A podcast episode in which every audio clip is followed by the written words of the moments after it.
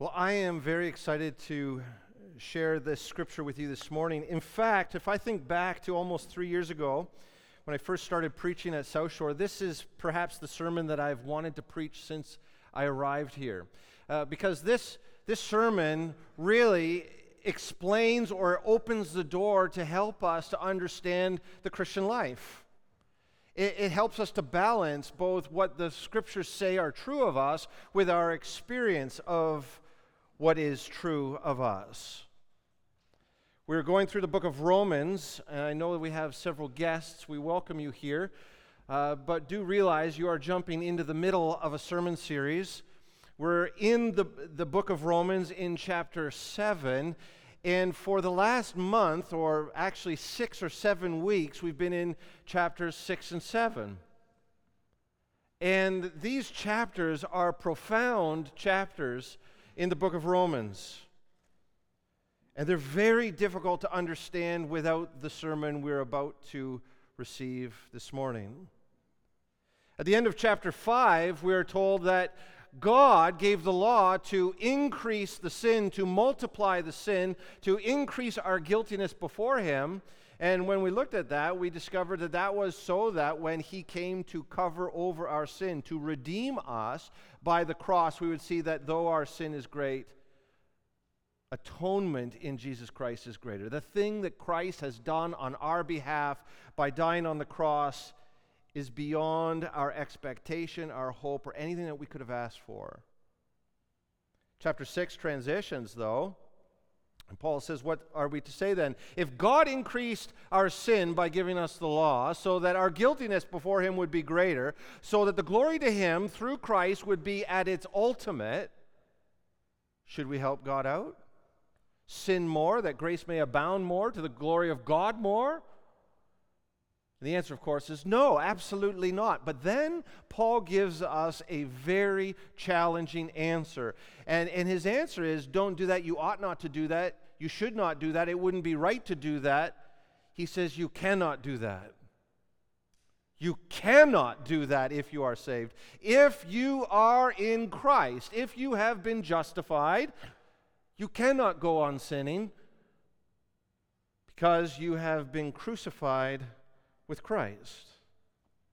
And for chapter 6, all the way through to where we're going to pick up halfway through chapter 7, what Paul has been telling us is that we are holy. Not only, not merely positionally holy, but we have been made holy in our nature. And therefore, at least in some respect, we never sin. Now, we're not preaching perfectionism. Of course, we know that we sin, and this is what makes these chapters difficult. But at, at, one level, when Paul begins to answer, should we go on sinning? He says, no, you should not go on sinning. Why not? Because you cannot. Do you not know that those of you who have been baptized into Christ Jesus have been baptized into his death, united with him in his death, so that we might walk in newness of life? You're a new creature.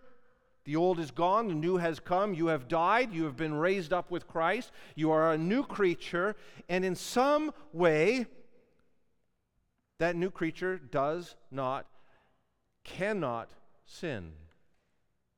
Nor does that new creature, that new man or that new woman desire sin, because that new man, that new woman is holy. That's a problem, isn't it? That's a problem. Because we still sin and we still desire to sin. So are we not saved? Because what I've just said doesn't match any of our experience. So are we not saved? And one of the things that we've done is challenge us to say, well, don't take for granted that you are. Make your election sure. Make sure that you are not just in some counterfeit conversion, that you truly understand the gospel, love the Lord Jesus Christ, and have been crucified with him, raised with him. But more than that, there is a struggle in the Christian life. That the simplistic answer, you've died with Christ, you've been raised with Christ, you're holy, you do not sin, you do not desire sin, just does not satisfy. So today's text, finally, and I've been telling you it's coming, today's text is where Paul finally resolves that. But I want us to recognize, before we take a look at this text, that in Paul's mind, inspired by the Holy Spirit, he wants to make sure before he gets to the struggle, which we're going to talk about today, which we're all well acquainted with in our lives. But before he gets to the struggle, he wants to make sure that we understand we have died. And we have been raised to new life that the old has been done away with. That is, if we were to be very wooden in our translation, the old has been abolished, the old has been annihilated. And before he entertains the reality that we still struggle with sin, he wants us to know that that is true of us. That's, that's the, the order, the logical order of the book of Romans. Let's establish what is true first, and then we'll deal with the objections. So today we get to deal with the objections, which aren't real objections, but they will hopefully solidify what Paul has been trying to get to. Let's take a look at this text. Would you open your Bibles to Romans chapter 7? We're going to be reading verses 12 through 25. As you're looking for your place, please stand for the reading of God's word.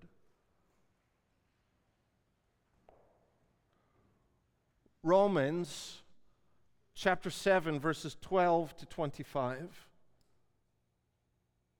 This is the Word of God. So the law is holy, and the commandment is holy and righteous and good. Did that which is good then bring death to me? By no means. It was sin producing death in me through what is good, in order that sin might be shown to be sin, and through the commandment might become sinful beyond measure. For we know that the law is spiritual, but I am of the flesh, sold under sin. For I do not understand my own actions, for I do not do what I want, but I do the very thing that I hate. Now, if I do what I do not want, I agree with the law that it is good. So now it is no longer I who do it, but sin that dwells within me. For I know that nothing good dwells in me, that is, in my flesh. For I have the desire to do what is right, but not the ability to carry it out. For I do not do the good I want, but the evil I do not want is what I keep on doing. Now, if I do what I do not want, it is no longer I who do it, but sin that dwells within me.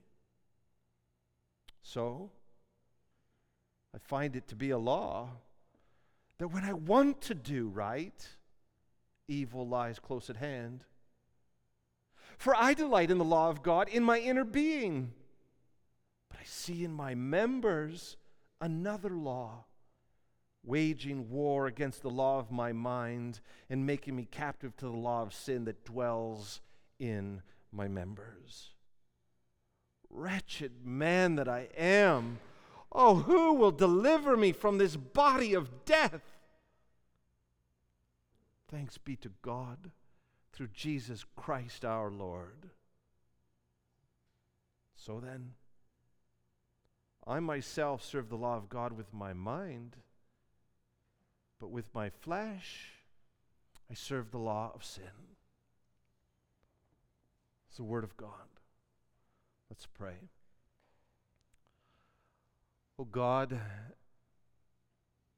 this text is difficult. It's hard for us to understand, and yet uh, instinctively we cry out, Yes! That's my experience. I, that, that's what I'm going through. I pray that you'd help me. Help me to be clear and articulate. Stop my tongue from saying that which is not true. Help me not to go too far to try to reveal something that you have not revealed. Help us to stay within the safety of your word. I pray that the things that we discover from this text would be profitable for us, that we might journey in Christ together. We long to glorify you even while we fail in our flesh. Help us, O Lord. Build up this church, save some unto salvation, perhaps even here this morning. Glorify your name. Help me to preach and, oh, Holy Spirit, preach to me also. We pray this in the name of Christ. Amen. Please be seated. In order to understand this text, this morning's message is going to be structured a little bit differently than perhaps we're used to. We're going to have five parts to this morning, and the first four parts are all preamble. But by preamble, I do not mean introductory. The, the meat of this morning's message and sermon is in the preamble.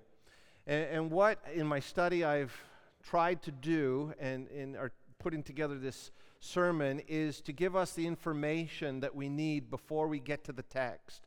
So, hopefully, by the time we get to the text, after looking at these four steps of preamble, the text, by God's grace and uh, by His Holy Spirit, will open up to us. So that's the hope. So, so the preamble is not introductory. The preamble is the meat of the message that hopefully will prepare us uh, to hear the reading of God's word afresh. These points of preamble need to be said if we're going to understand the text. So let's start there. Preamble number one. We cannot understand this text not responsibly anyway, without acknowledging that there is no consensus among Christian scholars and pastors about how we should interpret it. And, and, this, at the very front end, has to bring appropriate humility to our effort to understand it. So I'm going to preach the text to you, and what I've done prayerfully, according to my study, is to present to you what makes best sense to me, but I'm telling you at the front end, you could go and get a book and find two other major positions, all within the realm of respectable orthodoxy, within our particular tribe of Christianity. So I'm not saying that you have to go to the Roman Catholics or even to the Eastern Orthodox to get a different view. Within Reformed evangelicalism, there's no consensus about how to read this text. It's a difficult text. So I, I, I asked myself if I should then present each. And we could spend three weeks doing each, but don't think that's necessary. So long as I am honest with you that this is my best effort in keeping with the blessing of the elders to be able to lay this text before us. But I will tell you what the three, generally speaking, interpretations of this text are. And then, if you're curious, I'd love to walk that, through that with you. We can explore that together. I can recommend some books for you if you want to study a, an alternative to the, the reading that you'll get this morning. So, is this text, number one, about a non Christian? Is Paul going back to his pre conversion life and articulating something about his life before he was saved? This is a very popular view. It's not the view that we're going to take. But you can understand that, right? That there, he, he feels unable, completely without any power to, to do the things that God is asking him to do. And that seems to drive against everything that we've been preaching for the last month that we are created anew, that we might walk in newness of life, that the old man has been crucified with Christ. We're a new creation. And then you get to these verses, he says, I want to do what is right, but I can't that seems to be directly contradicting what Paul has claimed, especially in chapter 6. And so there are very respected scholars. Two of my favorite commentators on this passage say Paul is telling us what his life was like before he was saved. And then you get to chapter 8 and you see the in influence of the Holy Spirit and you begin to see a greater victory in Paul's life. So that's one alternative. Second alternative is that what you get here is Paul talking about what it is to be a weak or an immature or a what sometimes is called a carnal Christian.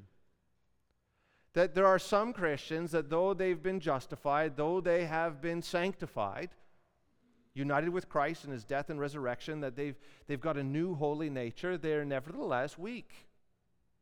And they're not participating in their own sanctification. They're not, they're not working out their salvation with fear and trembling. They're not beholding the glory of God and being transformed from one degree of glory to another. And so they continue to trip and to stumble and to fall. And, and Paul is just acknowledging that there are those kinds of Christians. That's, that's another alternative, not the one that we're going to take this morning. But you can see that there, right? Uh, chapter 6 talks about this, this new power, this new nature, this, this new ability to, to live. Uh, the law is now internally written on our hearts. We're no longer trying to conform to a, an outside standard. We're living from the inside out. And then you get to these verses, and it seems like, well, where's the inside out victory? But there's a third option, and this is the option that we're going to take. It's perhaps the most difficult reading and that's partially why I like it. Because you really have to get inside Paul's thinking. You have to, you have to slow down in your reading of the text to understand his argument step by step. You can't make uh, quick, glancing conclusions on what you think Paul has said. You have to really get inside what he's trying to articulate if you're going to make sense of this third option. And the third option is that this is the experience of a strong Christian, a mature Christian. This is the experience of Paul himself while he is writing the book of Romans. This is, this is Paul later in life, long after converted, after having written much scripture inspired by God, having been a guide to many, Christ's ambassador, uh, the, the apostle of Jesus Christ to the Gentiles. And Paul is saying, this may be true of me. And in other times, Paul says, imitate me as I imitate Christ. And here he's saying, I want to do what is right, but I can't. I believe Paul's being very honest, very vulnerable with us to say this is normative for the sanctified believer. So, if you're going to understand chapter 6 and the first 11 verses of chapter 7, you have to understand them in light of verses 12 through 25 of chapter 7. This is the normative, mature Christian experience. Now, there's plausible reasons for all three. I take this third option for many reasons, and I, this could be the whole sermon. Why, why this option? Let me just give you three. Throughout, Paul says, I. I. In the present tense. Now, it might be that, I mean, I know in Greek grammar, present tense doesn't need to be present tense. But the force of, of this passage is this is me right now.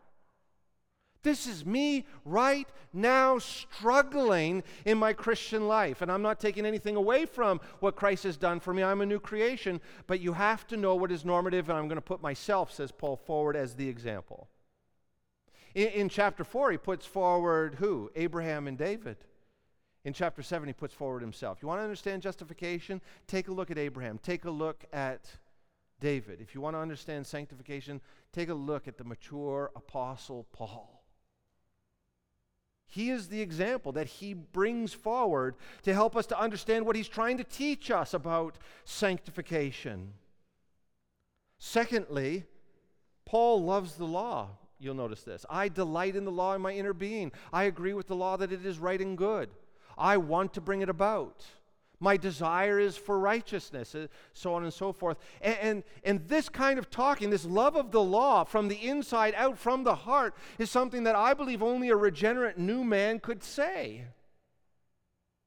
This love of all that is right and good, that belongs to the Christian, not to the unsaved. You might say, well, before Paul was saved, he was the Hebrew of Hebrew and the Pharisee of Pharisees, and he loved the law of God. And I think that's true, that he claimed to love the law of God, but he did not love the law of God then the way he does now. It's a different kind of love. Thirdly, Paul speaks of himself as only a Christian could. When you get to the end, and I, I don't want to ruin the end, but wretched man that I am. That's the cry of the Christian. That's the cry of the Christian. That's not the cry of the unsaved. The unsaved might say some variation of that, but they don't mean it the way Paul means it at the end of this chapter.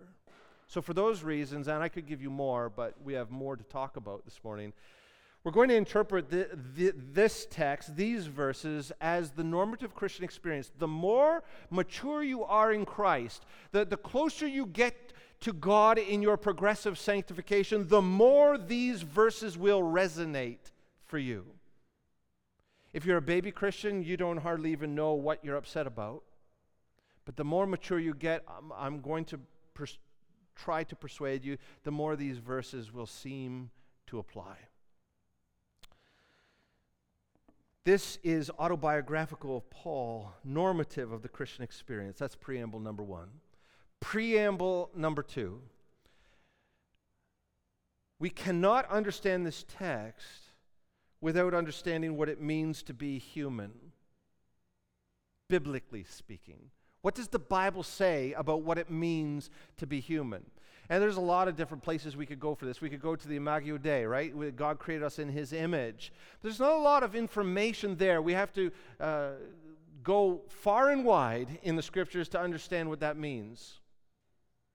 But there is one place in the Bible that I think is extremely helpful to give us a biblical view of what it means to be a human person. The Shema was a prayer that Israel prayed every day, and Jews today still read the Shema. The Shema means to hear, to listen, and, and this is in Deuteronomy 6. This is what, when someone asked Jesus, What is the greatest commandment? He said, Well, the Shema is the greatest commandment. Love the Lord your God with all your heart, with all your soul, and with all your strength. This is the first and greatest commandment. So Jesus himself is going back to this and saying, You want to understand what, what it means to be a human person? Go to the Shema, go to this part of the Bible.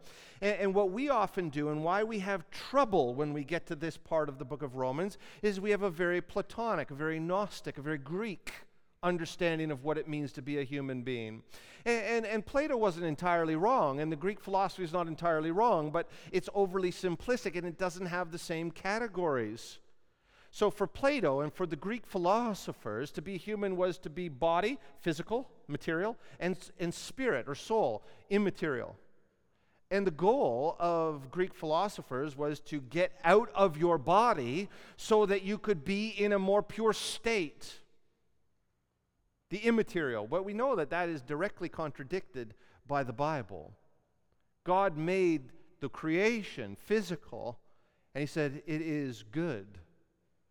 So, where we agree with Plato, and this is where it gets messy for us and confusing, we agree that we are a body soul creature, or, or we are we are material and immaterial. We agree with that, but it's, it's more than that.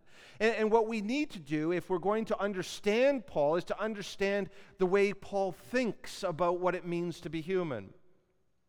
We don't want to find out what did Plato think about what it means to be human and then impose that on the text. We want to understand what is it that is in Paul's mind when he's thinking of the human person. And so that's what we're going to do. Uh, this is very significant. Go back in your Bibles to Deuteronomy chapter 6.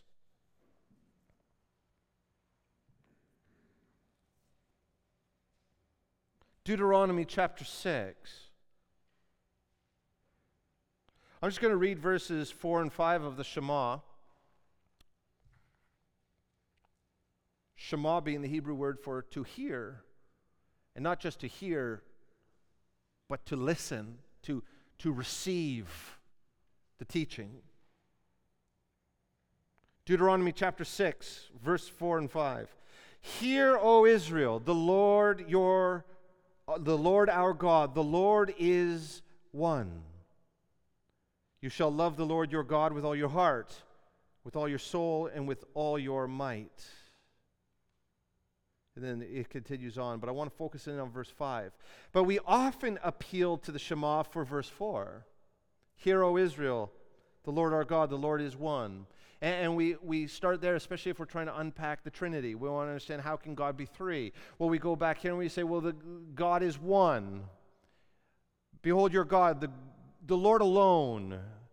Uh, Yahweh alone is your God, is what's being said there. There's, there's a oneness to God.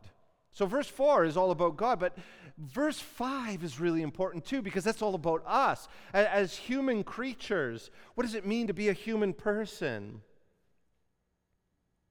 And Moses, inspired by God, says this that we should love this one Lord, our God. And then he divides the human person into three parts with all your heart, with all your soul, and with all your strength. Now, Jesus uh, he teaches, and, and sometimes if you read this, he says, with all your heart, with all your soul, with all your strength, and all your mind. And you're like, what's going on there? That's a different sermon, but for those of you who are inquisitive, let me just give you this little tidbit on the side. Uh, the word for mind and the word for heart are, are different but they mean the same thing in Hebrew. And so in some manuscripts of Deuteronomy 6 5, the word would be for heart, and in some manuscripts it would be for mind. So when the, the gospel writers were writing, well, what did Jesus say was the greatest commandment? Well, he said the Shema was. Well, what sh- Shema? Because some Shemas say heart and some say mind. And so they're, they're both in there. But we want to go back to Deuteronomy. This is Paul was a Hebrew of Hebrews, a Pharisee of Pharisees. He understood who God was and who we are from the Old Testament scriptures. And so these are the three categories. Remember, heart and mind, I'm going to get to that in a moment, being the same thing. So you have your heart, your soul, and your strength. Your heart, your soul, and your strength. Now that sounds easy enough. We should love God with our heart, with our soul, and with our strength. But what does it mean? The Hebrew word for heart is lave. Now, lave is a word that can be used for your physical heart, the heart in your body that pumps blood and keeps your body alive. But that's not what Moses has in mind here. Throughout the Old Testament, the word lave also is used to talk about the center of your person.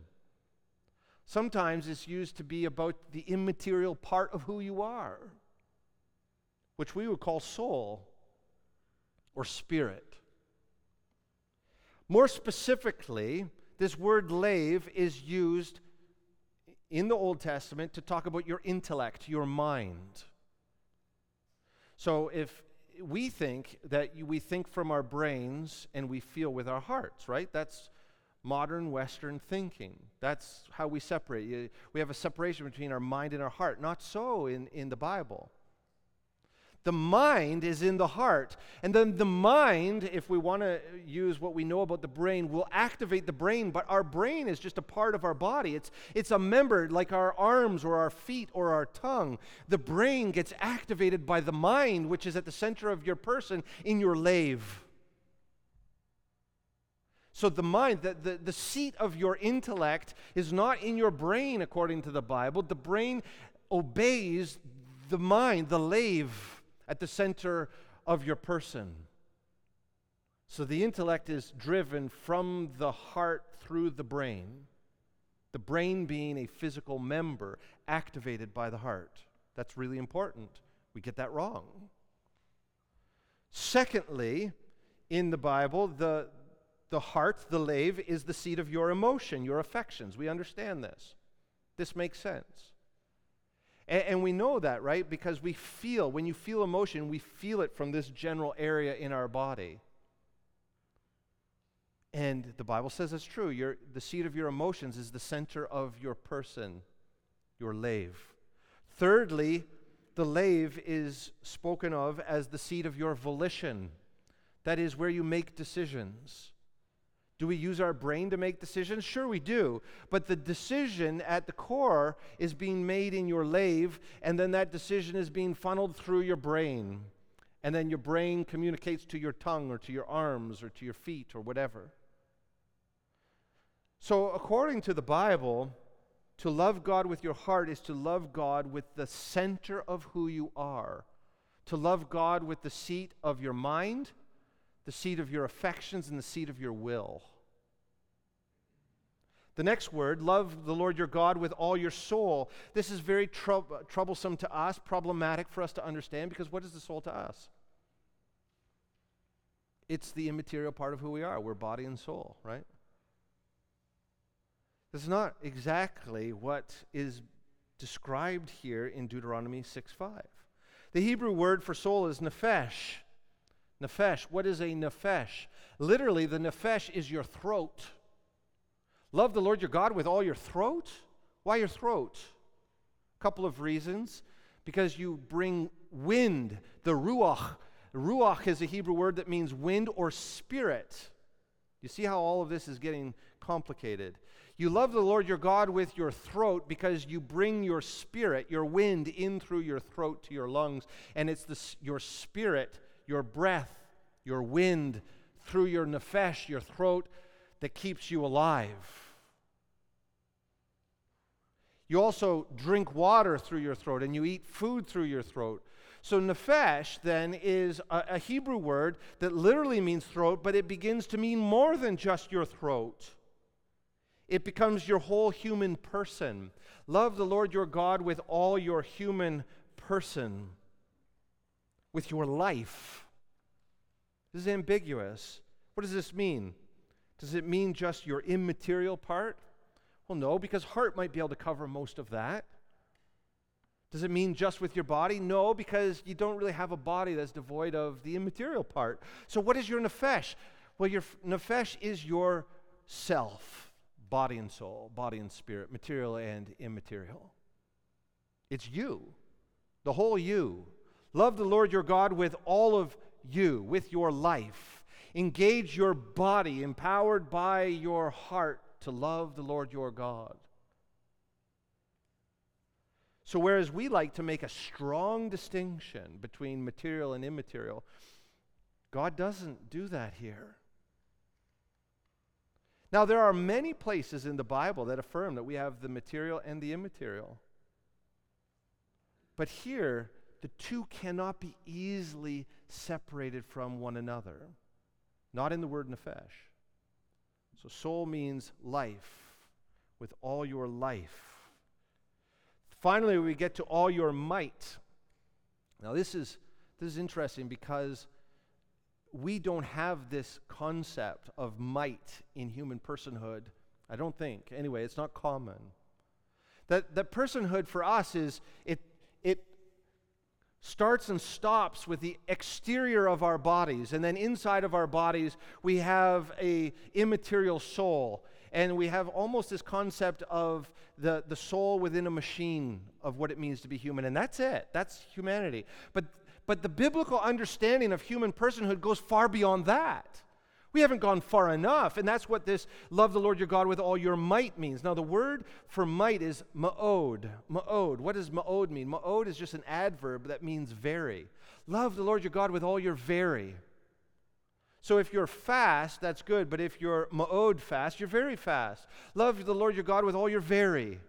If you're hungry, that's one thing, but if you're very hungry, you're ma'od hungry. So, so love the Lord your God with all your muchness. It's a superlative word. What does that mean? Well, it means love the Lord your God with everything that is within your sphere outside of you.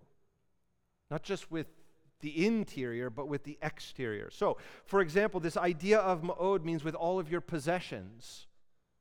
So, for us, like we think of money or iPod or something else, iPhone. Love the Lord your God with everything that you own. That's your ma'od. Love the Lord your God with your ma'od. Love the Lord your God with all of your property. So we all live somewhere. Love the Lord your God with where you live, your house and your yard. Love the Lord your God with all your influence. The things that you say are going to influence people. So your per- when you speak, your personhood is now outside of you and it's influencing others. Love the Lord your God with all of that.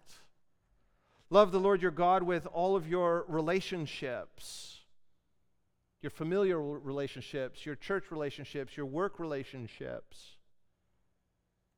Love your neighbor as yourself. Love the Lord your God with all your ma'od. Love the Lord your God with, with all your pets. And the animal kingdom. Remember, back in, when we were made in the image of God, we were to have dominion. So, how we treat our dependents, whether they be children or animals, or even not our dependents, the way we love the whales and the lions and the zebras. That would extend to the environment.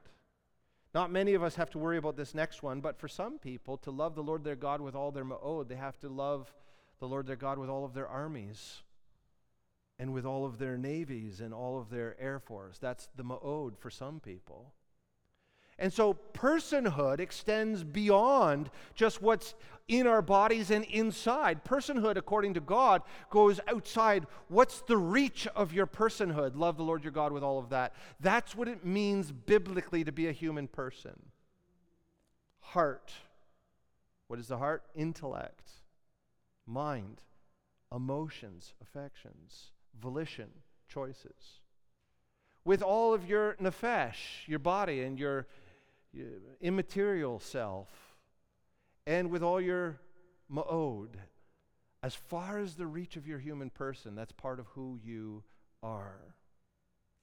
Now, this seems like quite a detour, but this is critically important if we're going to understand this text. Because what Paul has been saying to us in Romans chapter 6 is that we now have a new heart. That's really interesting if you think about how he's conceptualizing what it means to be a human person. And, and, Romans 6:17 becomes super important as I said when we went through it. So just take a look back there. Join me back in Romans chapter 6 verse 17. Thanks be to God that you who were once slaves to sin and where was that slavery? In the heart. Have become obedient from the heart to the standard of teaching to which you were committed.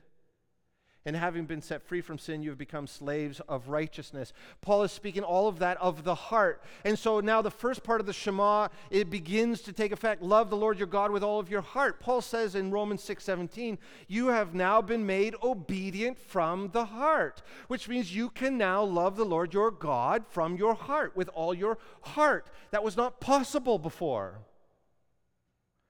In fact, and we went over this, Uh, the old covenant was looking forward to this. Moses says you're, you're going to be circumcised from the heart. There's going to come a day when God will cut the sin out of your heart and throw it away. And then you'll be able to love the Lord your God with all your heart. And David said, Oh, God created me a clean heart. God has washed our hearts by making us obedient from the heart so that we can love Him with all our heart. And Jeremiah says, I'm going to make a new covenant with the house of Israel, not like the covenant that I made at Sinai. I'm going to write the law on your hearts. It's no longer going to be something external. The finger of God by the Holy Spirit is going to write it on your heart, which means you're going to be able to love the Lord your God with all your heart, and you're going to love the law with all your heart. And that's new, says Jeremiah. Ezekiel says something very similar. You have a heart of stone. It can't beat, it can't keep you alive. You are spiritually dead because your heart, not your physical heart, but your spiritual heart, is a stone. But I'm going to give you a beating heart. And this is where it gets confusing. He says a heart of flesh. He's using flesh in a different way. A heart that is spiritually alive is what Ezekiel says. And now Paul comes along and says, That's happened. That's happened. You have been made obedient from the heart. Now, put this in context with the Shema love the Lord your God with all your heart, with all your nefesh, and all your ma'od. I think it's helpful to use the Hebrew words because soul doesn't mean soul to us, and might doesn't mean might. The main thrust, then, having taken this detour back to reformulate what it means to be a human person according to the Bible, it, the main thrust then of Romans 6 and 7 is you've been given a new heart capable of loving God. It's amazing. Absolutely amazing. Therefore, and this is where Paul is going, live from the heart, live from the inside out to love God with all your nefesh and all your ma'od. You've been given a new heart. Now live from the heart to love the Lord your God, not just with all your heart, but also with all your nefesh and all your ma'od. That's preamble number two. See what I mean? This is not introductory. Preamble number three. We cannot understand this text without defining what Paul means by flesh. So, what does Paul mean when he says the flesh? I don't know. I don't think anyone knows. I've read a lot about it, and very good scholars dance around this, or they acknowledge they don't really know. And it's not that we don't know what the flesh does, we do. We know the effect of the flesh, we know what the flesh produces, but where do we locate it? I don't know. I don't know. Because there is a Greek word for nephesh, and it's not sarx. Paul uses the word sarx, that's what we translate flesh. But the Greek word for nephesh is psuche. And Paul, Paul, doesn't use that word. It would have been really helpful if he just says, you know, there's a struggle between the, the heart and the soul. But he doesn't. He brings in a new word, which is not in the Shema which makes it challenging. What also makes it challenging is there's another Greek word for body, physical body. So the word sarx can mean the physical flesh of your body, but there's another word for body which is soma, which really literally means your body. Paul doesn't use that word either. The other thing that makes this difficult is the word sarx gets used both positively and negatively, right? Think about Jesus, the Word became flesh. So how can we have a problem with the flesh? And later Paul's going to say that he was he came in the likeness of sinful flesh. So it's a very confusing word. It's very hard to understand. The word sarx which is translated flesh, can mean physical flesh. It can mean more broadly humanity. Well, that's what it means when, when John writes, the word became flesh, the word became a human. So, so we know that the semantic range of this word, what I mean by that is what can this word mean? Because words can mean many things. The range of this word can include it, uh, the word sarx can mean human, human being. When the word became flesh, Jesus Christ took on all of humanity. Everything that makes you and me human, Jesus became. It can mean personhood, or it is used for the incarnation of Jesus. So, where does Paul locate the flesh? It's not clear.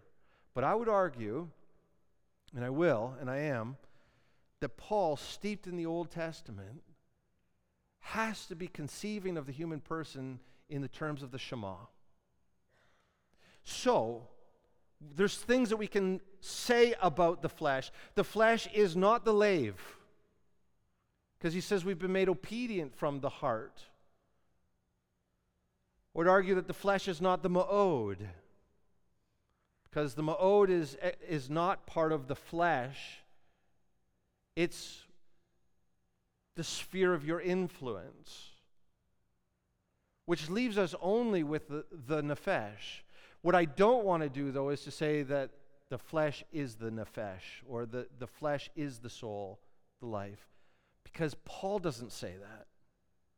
But I would say, whittling it down, that the flesh, when Paul talks about it, would be located conceptually somewhere, or it's, it's related intimately to this idea of nephesh, which is your life all we can say about the flesh is that it's real and that it exists and it's not part of the heart. Although there are some scholars who say that it is part of the heart, I would disagree with them. But if it is, it's the very external part of the heart.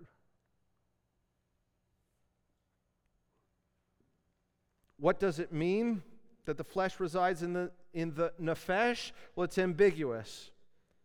Is the flesh just in the physical body, or is it in the physical body and the human spirit? Can it be both? I don't know. But it's not in the heart and it's not in the ma'od, and that's about as far as I think I want to take it. The, the flesh has something to do with who you are as a person, and it's real and it lingers in you. I think an appropriate humility is important. I just want to read for you Hebrews 4, chapter 12. The word of God is living and active, sharper than any two edged sword, piercing to the division of soul and spirit, of joints and marrow, and discerning the thoughts and intentions of the heart.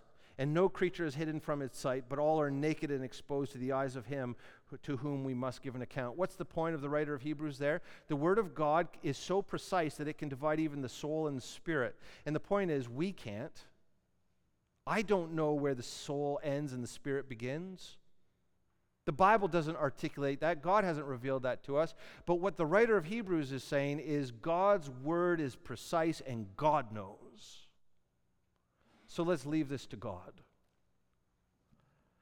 But the important thing for us is that this is not a battle that is engaged in the Christian between the between or within the heart. The battle Christians are engaged in is a battle between the heart and the flesh. That becomes very clear. It's a battle between the heart and the flesh. This is not a battle in the heart, it's a battle from the heart. That is critically important. As you are struggling in your Christian life, the battle is not raging inside your heart, the battle is raging from your heart, and the battle is between your heart and your flesh. Remember, the heart is the center of your personhood, your mind, your affections, your volitions, your will. Brings us to preamble number four. We cannot understand this text without reviewing the context of Romans 6 and 7, which we've already done, so I'll do it very quickly. Romans 5 Adam's one transgression was enough to condemn the entire human race. God gave the law through Moses to multiply our sin. Why would he do that? Well, if there's a crack in a vase, I've done this a couple times, this illustration, but if there's a crack in the vase and I fix that crack, that's one thing. If I shatter the vase and then fix it, that's much more impressive. So, all to the glory of God, God gives us more sin to multiply our guilt before Him so that when He redeems us, all the more glory to Him. Where sin multiplied, justifying grace abounded all the more to the glory of God, then. Which means there is no sin too great that God cannot justify. There's nothing that God cannot forgive. Christ is sufficient for every and for all sin. Romans 6 then. Should we keep on singing, sinning to help God out, to give him more glory? Absolutely not. But why not? Because we cannot. Because in addition to being justified, to be declared righteous, we've also been united with Christ, and that has transformed our very nature. We've been made obedient from the heart. We have a new heart. And in that new heart, a new nature, and saved people with new hearts do not sin, and saved people with new hearts do not want to sin. Except that we all sin. Romans 7 then. The old covenant was a bad marriage between a sinful heart, a dead heart, and the perfect righteous law. The new covenant is a good marriage between a holy heart, a new heart that loves the Lord God and loves the law, and the Lord Jesus Christ. So, if marriage to the law is bad, resulting in death, is the law evil? No. We are the faulty partner in the bad marriage, not the perfect law. The law reveals sin, the law rouses sin, but it is the sin in us that kills us. This is exactly where we pick up Paul's argument in verse 12. Let's take a look at the text. Remember, the preamble has done all the work. With all of that in mind, let's read what Paul has to say. Verses 12 to 14. Therefore, just, sorry, that's the wrong verse. 12. So the law is holy, and the commandment is holy and righteous and good. Did that which is good then bring death to me? By no means. It was sin producing death in me through what is good, in order that sin might be shown to be sin, and through the commandment might become sinful beyond measure. For we know that the law is spiritual but I am of the flesh. That's the introduction of this idea, the flesh, sold under sin. In, this ver- in the, these verses, Paul says the law is holy, the law is righteous, the law is good, the law is spiritual says that it's the sin that is the agent of death. It's sin that is revealed by the law, not created by the law, but revealed by the law. And sin, when it sees what we should not do, is roused by the law. That is, the sin sees what we ought not to do, and sin desires to do the very thing that we ought not to do. And Paul then says, And I am of the flesh. I, I am not spiritual and holy and righteous and good. I'm sold under sin. Therefore, Paul says, In my flesh, I'm still subject to sin's presence. Sin's presence lingers in my flesh. And this is normative for the Christian life. What does it mean experientially to be of the flesh, to be sold under sin? Well, Paul gives us the answer in verse 15. I don't understand my own actions. I do not do what I want, but I do the very thing that I hate. That's what it means to be of the flesh. That's what it means to be sold under sin. But I want you to notice something. In verse 15, he says, I don't understand my actions. That's the mind. I don't understand why I'm living the way that I am because according to my mind, I'm doing something I don't want to do. I do not do what I want. There's the, the desire, the volition, the will. I will to do something different than I'm doing. And I do the very thing that I hate. There's the affections. I don't desire the behavior that I'm doing. Those are the three parts of, of the heart. So to be of the flesh, to be sold under sin, comes with a transformed heart. Intellectually, Paul doesn't understand himself. Volitionally, he's doing what he doesn't will to do. Affectionately, he doesn't do what he desires. You have the three parts of the Hebraic understanding of heart active in what Paul is describing it means to be of the flesh. There's a regenerative aspect to this that cannot be said of unbelievers. Therefore, to be of the flesh, sold under sin, it means that there is now a struggle against sin. This is the Christian life. This is the reality that we all acknowledge. This is why we chafe when the preacher stands up and says, You're a new creature and you don't desire sin. In fact, you do not sin where you've been born again. We say, That's not true of me. If it's not, if you can't relate to verse 15, then you're not saved if you understand your actions, if you deeply desire the sin that you are doing, if you are willing according to your deepest will, then you're not saved. Now we come to verses 16 to 23, a long stretch. And what I want you to notice is Paul is going to make a distinction between two parts of himself. He has the true me versus the not true me. Me in capital M. It's me versus the sin that dwells within me. It's my inner being versus my flesh. It's my mind versus the law of sin in, that dwells in my members. Do you see that? The interior versus the exterior. The true me versus the not true me. Notice that the, the me, the inner being, the mind, all correspond to the true Paul. This is who Paul says he really is. This is who I really am. Remember also Romans 6:17. Paul's been made obedient from the heart. So this begins to make sense. The, the, the, the me that's interior and true is corresponding with his heart. And the, the, the part of him that he takes responsibility for, but it's not true to who he truly is, is exterior. It's not part of the lave. It's part of the flesh. Therefore, the division is not in the heart. It's not in the me. It's not in the inter, inner being. It's not in the mind. The division is between two parts of Paul the inner Paul and the outer Paul.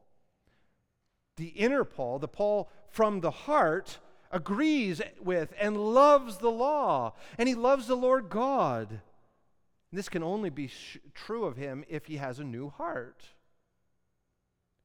The inner Paul, or the Paul from the heart, does not always win control of the member of, members of Paul's body, but it is never coming from his heart when he sins. Let's take a look at these verses, verses 16 through to 23. Now, if I do what I do not want, I agree with the law that it is good. Where does he agree with the law? In, in his volition, in his mind, in his affections. Verse 17 So now it is no longer I who do it, but sin that dwells within me. That's so helpful if you understand that he's not saying that he's not responsible for his sin, because personhood is never restricted just to the heart. But when Paul says, it is no longer I who do it, what he's really saying is no longer I who do it from the heart. I'm doing it, but not from the heart. It's sin that dwells within me. See, he takes ownership of it, but that sin doesn't dwell in my heart. Verse 18, for I know that nothing good dwells in me. Oh, that's a problem because that undoes everything that I've taught you for the last month except that he qualifies it. I know that there's nothing good in me. That is, in my flesh. And that qualification means that there is good in Paul, in his nature. Remember what Jesus said to the rich young man Why do you call me good? God only is good. And those whom God has redeemed and given us the right to partake of the divine nature. Where is that partaking of the divine nature? Well, it's not in the flesh. There's nothing good that dwells in me, that is in my flesh. But in my heart, there is good because I've been crucified with Christ and I've been made new. Verse 18 For I know that nothing good dwells in me, that is in my flesh. For I have the desire in my heart to do what is right, but not the ability to carry it out. For I do not do the good that I want you, you hear it? But the evil I do not want is what I keep on doing. Now, if I do what I do not want, it is no longer I who do it, but sin that dwells within me. He's saying the same thing over again. He takes responsibility for his sinful actions, but he's trying to tell us he's not he's not sinning from the heart. So I find it to be a law, verse 21, that what I want to do right, evil lies close at hand. For, and this is explicit, verse 20 22, I delight in the law of God in my inner being. The lave.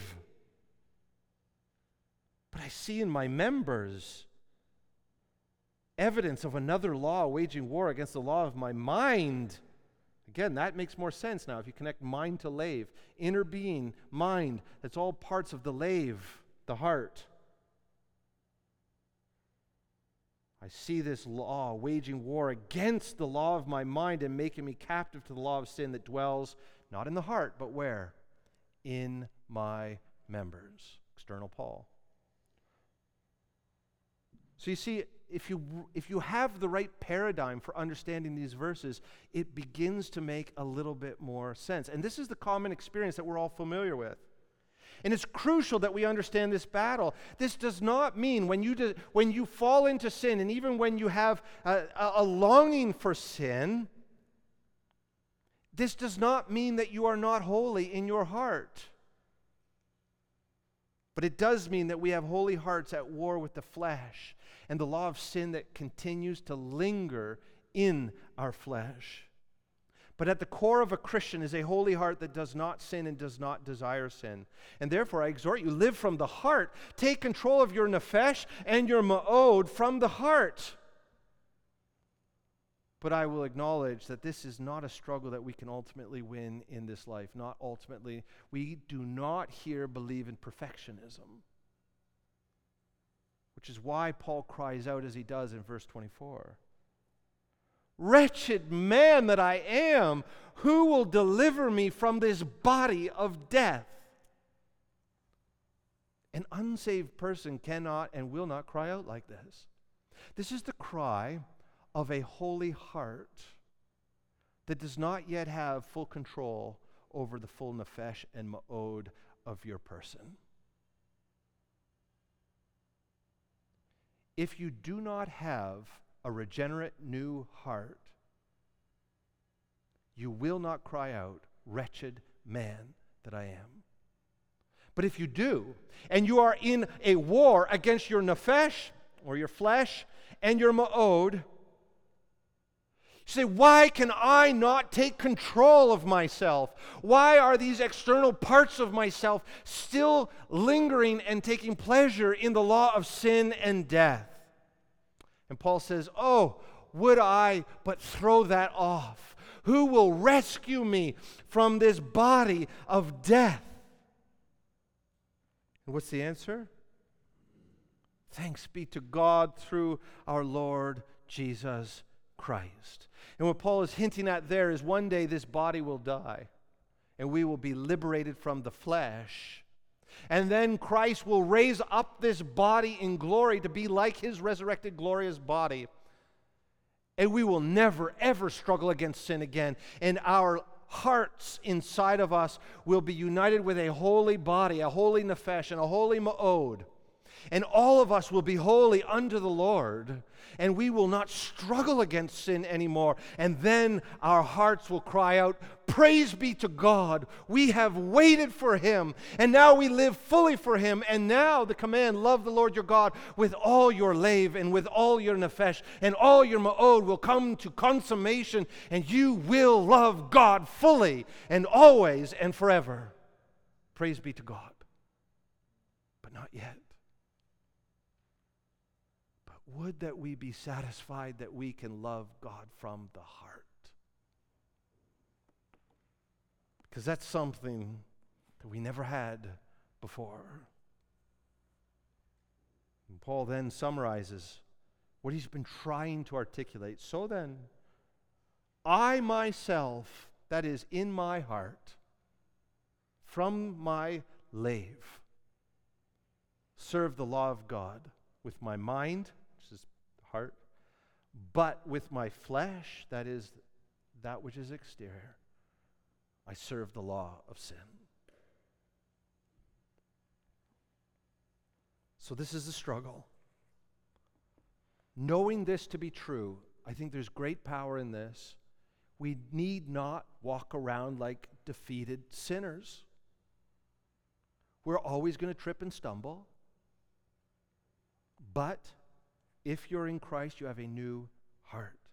So fight the good fight of the faith from the heart. Work out your salvation with fear and trembling in the Holy Spirit. Walk by the Spirit. Be transformed as you gaze upon Christ from one degree of glory to another. Draw near to God, and He will draw near to you. Resist the devil, and He will flee far from you. Love the Lord your God with all your heart, and from the heart, work at subduing the flesh your nefesh, and your ma'od, all by the grace of our loving God, who's united us in the death of Christ, united us in the resurrection of Christ, that we from the heart might be obedient and walk in newness of life. Let's pray. Oh God, big, big concepts. Help us.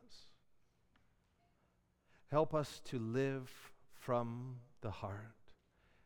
And Lord, if any of us don't have this new heart, I pray that you would bring about our union with Christ, that we might be made new creatures. And then help us to live from the heart for our progressive sanctification and for your glory. And we, with Paul, cry out, Wretched man, wretched woman that we are. Who will save us from this body of death?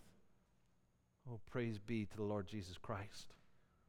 We will be raised in glory, and the battle will be over. In Jesus' name we pray. Amen.